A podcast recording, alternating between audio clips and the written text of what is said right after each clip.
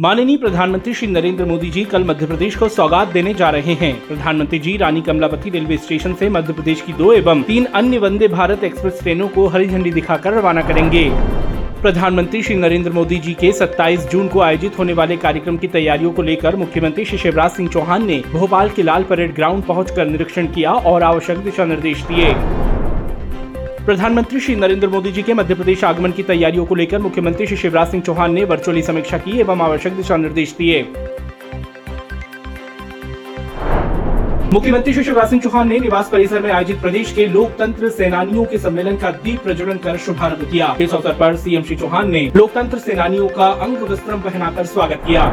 मुख्यमंत्री श्री शिवराज सिंह चौहान ने स्वतंत्रता संग्राम सेनानियों और लोकतंत्र सेनानियों की सम्मान निधि, तीस हज़ार रूपए प्रति माह दिवंगत सेनानियों के परिवार की निधि आठ हज़ार रूपए और एक माह से कम अवधि के लिए बंदी रहने वाले सेनानियों की सम्मान निधि दस हज़ार रूपए करने की घोषणा की। सीएम श्री चौहान ने लोकतंत्र सेनानियों को 15 अगस्त को ताम पत्र से सम्मानित करने नई दिल्ली के मध्य प्रदेश भवन में ठहरने, ज़िले के विश्राम गृह में दो दिन तक 50 प्रतिशत शुल्क के साथ रुकने और प्रदेश सरकार की ओर से संपूर्ण निशुल्क इलाज कराने की घोषणा की। लोकतंत्र सेनानियों के सम्मेलन में मुख्यमंत्री श्री शिवराज सिंह चौहान ने कहा है कि ये सम्मान केवल व्यक्ति का सम्मान नहीं है, बल्कि उस विचार का सम्मान है जिसने लोकतंत्र को बचाया है। मुख्यमंत्री श्री शिवराज सिंह चौहान की अध्यक्षता में निवास कार्यालय समर्थ भवन में मध्य प्रदेश जल निगम के संचालन मंडल की बाईसवीं बैठक आयोजित हुई। बैठक में मंत्री श्री भूपेन्द्र सिंह, मंत्री श्री महेंद्र सिंह सिसोदिया एवं मंत्री श्री विजेंद्र प्रताप सिंह यादव सहित वरिष्ठ अधिकारी उपस्थित थे।